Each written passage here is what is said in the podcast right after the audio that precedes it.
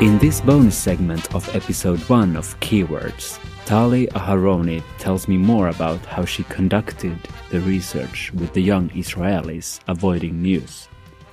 If you're a student embarking on a journey doing research on your own, you might find this helpful in explaining what that inductive method really is. We will go back a few years now to the inception of Tali's study on news avoidance. Let's hear it out. First of all, I, I think uh, it's worth saying that this study is a part of a much bigger project. It's a national project, national collaboration named NET, um, which involves researchers from five national contexts uh, Argentina, Finland, Israel, Japan, and the US. So um, during this, uh, as part of this project, um, uh, we try to examine the interpretations and effective attitudes towards news, entertainment, and technology.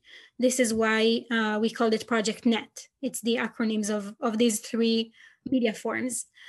Um, so back in 2016, I was an MA student and I worked as a research assistant in the Israeli team, um, led by um, my co-authors on, on the paper that we will discuss today. So led by Professor Netta Kligler-Vilenchik and Professor Keren Tenenboim-Weinblatt, who is also my PhD advisor. And we were conducting interviews in Israel with um, basically with, with with media users, which is everyone. So we tried to go as much um, as as diverse as we as we could. We looked for different ages, people from different parts of the country, um, different occupations, different political views. Uh, we were told to just search for interesting people around the country and talk about their media consumption patterns and this is how i got to to think about to, to start thinking about this idea. Um, I, I was responsible for conducting some of the interviews. But also i need to say that we didn't it was more of a, a bottom up process. We didn't speculate or had any assumptions on news avoidance specifically. It was not I think it was not even something that we directly asked about in the interview protocol. So it was much more broader um, interview protocol where we asked about just news use, news consumption. Uh, we asked questions like which news item did you um, see lately? Which devices do you usually use to consume the news? Um, and what was interesting for me was that, especially with the young adults, a lot of times um, when I ask them these questions on their media use, they actually answered in in in concepts and in terms of avoidance of I'm not using this, I'm not, I'm I'm blocking this, I'm not exposing myself to that. So this is how we started to think about this idea of news avoidance. Right. You actually went into this research without knowing what the end result would be, or you had some like bigger perception, or you were on a higher level, but what it the the final product is something that you didn't know about. Right. This is um, what happens a lot in qualitative research. Mm-hmm. But basically, in contrast to quantitative surveys or experiments where you speculate about a certain you know relation or um, relation between two phenomenons or even an influence so you suspect that for example uh, i don't know during the, the corona pandemic people will consume less news.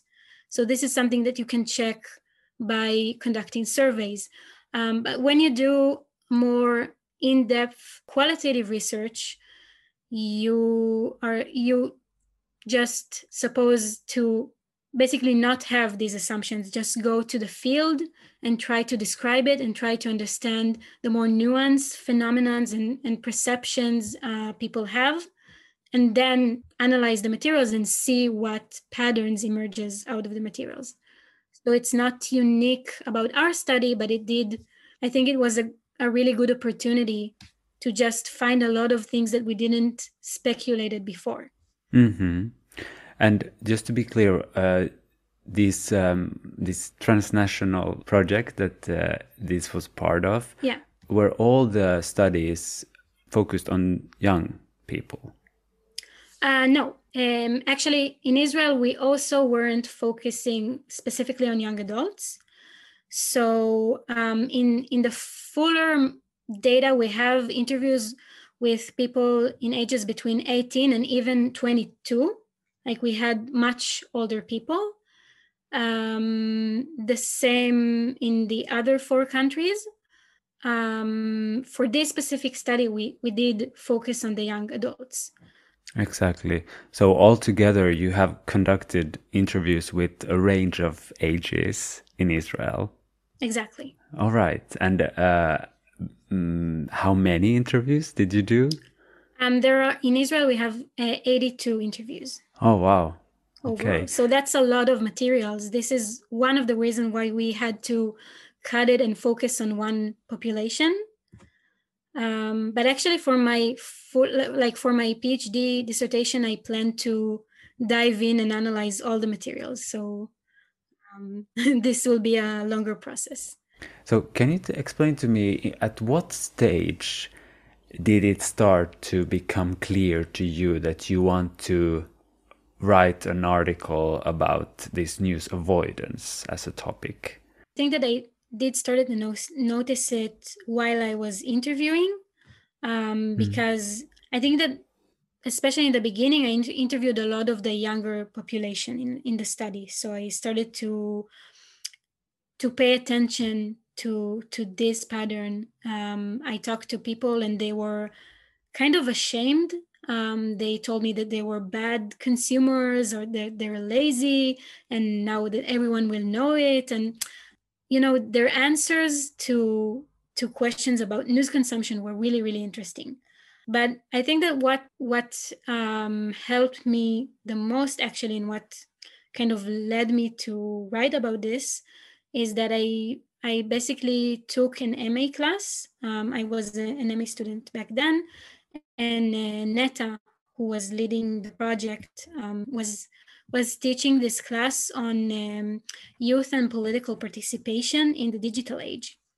So um, it really helped me because, first of all, I was exposed to a lot of the literature in this field of news and political participation. And then, after consulting with her, um, I decided to write the paper for this class on uh, on youth media use uh, using the materials we had from the net project. I think I I used maybe 14 or 10 um, interviews for this paper. And again, my intention was to write about their media use and news consumption. But then when I started analyzing the materials more closely, um, I realized that news avoidance is, you know, the main topic, the main theme that is um, that is really interesting, in my opinion, in, in the materials we had back then. So this is how the idea was kind of born.